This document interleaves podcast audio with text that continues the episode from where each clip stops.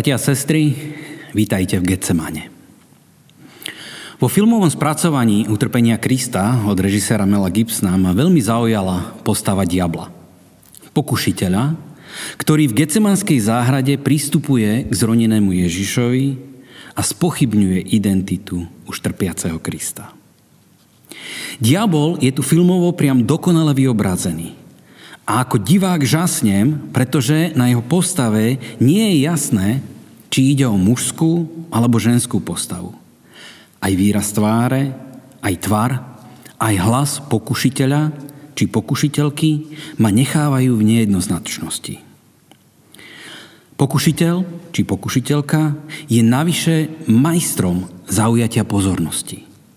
Úžasne charizmatická, priam neodolateľná v sile svojich argumentov, v nenabúrateľnej logike, mentálnom aj fyzickom pokuse zviesť Ježiša z cesty naplnenia jeho pozemského poslania.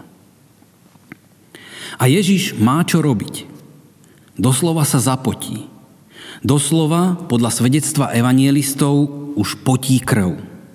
Aby túto situáciu ustál a ostal verný svojmu pozemskému poslaniu.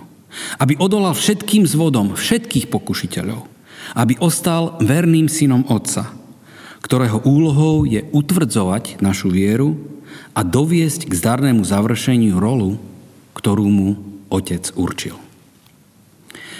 Avšak podľa kresťanského učenia by sme nemali obdivovať postavu diabla a už vôbec nie by nemal zaujať, eh, by nemal zaujať ústrednú pozíciu. Zamerajme sa preto na toho, ktorý nakoniec výťazí nad všetkými zvodmi a dosiahne ultimátne víťazstvo. Ako my, evanielici v našich vierovýznavačských spisoch vravíme, víťazstvo nad hriechom, diablom aj smrťou. Je Kristovou skutočnou identitou to, čo mu čeli v Getsemane? Keď je opustený, slabý a dokonca pochybuje? Alebo je jeho skutočnou identitou to, čo ako veriaci očakávame v nedelné veľkonočné ráno, kedy konečne výťazí nad hrobom. Alebo sú to obidve. Predstavujem si Ježiša, ako sa pýta vtedy v Getsemane túto palčivú otázku. Kto som? Kto som? To je otázka, ktorú sa pýtal nemecký evangelický teológ Dietrich Bonhoeffer, keď v čase veľkonočných sviatkov v roku 1945 čakal na svoju popravu v nacistickom koncentračnom tábore. Kto som? To je tá kľúčová existenčná otázka, ktorá nás všetkých bude konfrontovať a konfrontuje. Keď narazíme v svojom živote na pokušenia, či samotného pokušiteľa, alebo pokušiteľku. A keď na mňa zautočí táto moja vlastná kríza seba identity, keď stojím tvárov v tvár aj sám sebe, a predovšetkým ultimátnemu Bohu, vtedy to na mňa znie na zdajky, no zároveň veľmi neoblomne. Ako keby spôsobené samotným satanom, pokušiteľom, s vodcom, vtedy to na mňa doľahne. Môžem o sebe povedať, že som Božím dieťaťom? Kde získať uistenie, že som stále Boží? Kde nadobudnúť istotu spasenia? Dobrou správou v dnešnom príbehu Gecemanskej záhrady je, že v týchto pochybovačných otázkach nie som sám. Aj Kristus bol nimi sám konfrontovaný. Ani on, môj prvorodený brat vo viere, sa napriek svojmu výnimočnému vzťahu s otcom nevyhol týmto otázkam. A ustál ich. A v nedelné ráno premohol celé peklo. Tak teda ani ja by som nemal byť prekvapený, že ma tieto otázky prenasledujú. No a čím menej sily nachádzam, aby som im odolal, tým viac by som mal spraviť to, čo spravil Ježiš v čase ešte pred svojim konečným víťazstvom.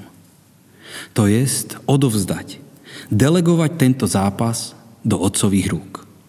Striasť zodpovednosti samého seba, úbohého a spolahnúť sa výlučne na môjho právneho zástupcu Ježiša, a na jeho a môjho milujúceho stvoriteľa a otca. Práve vtedy. A jedine vtedy prestaneme byť iba unavení učeníci. A slovami Andreja Hajduka v spevníkovej piesni 101 sa budeme s dôverou nielen modliť, ale zároveň aj vyznávať. A keď moja smrť nastane, privinieš si ma k sebe, Pane. Amen.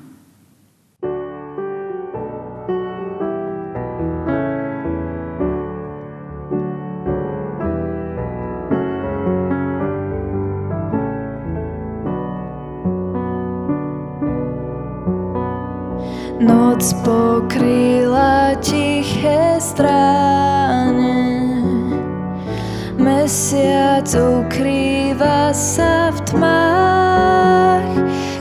Drahý Kriste v Getsemane Modlíš sa na kolenách Kropaj potu steka z čel smrť zosmutnela.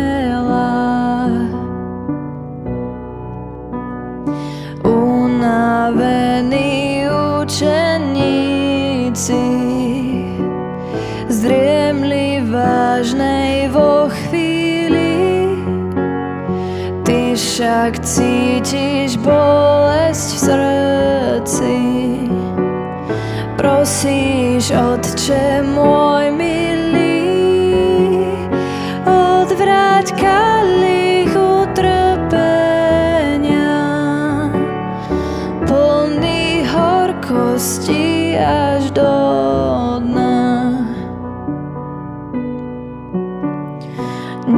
Nikto nebde s tebou, páne, horký kalich piješ sám, predsa prosíš odovzdané. Otcova sa vola staň, podstúpiš krížu všetkým hriešným na spasenie. V duchu s tebou bdiem,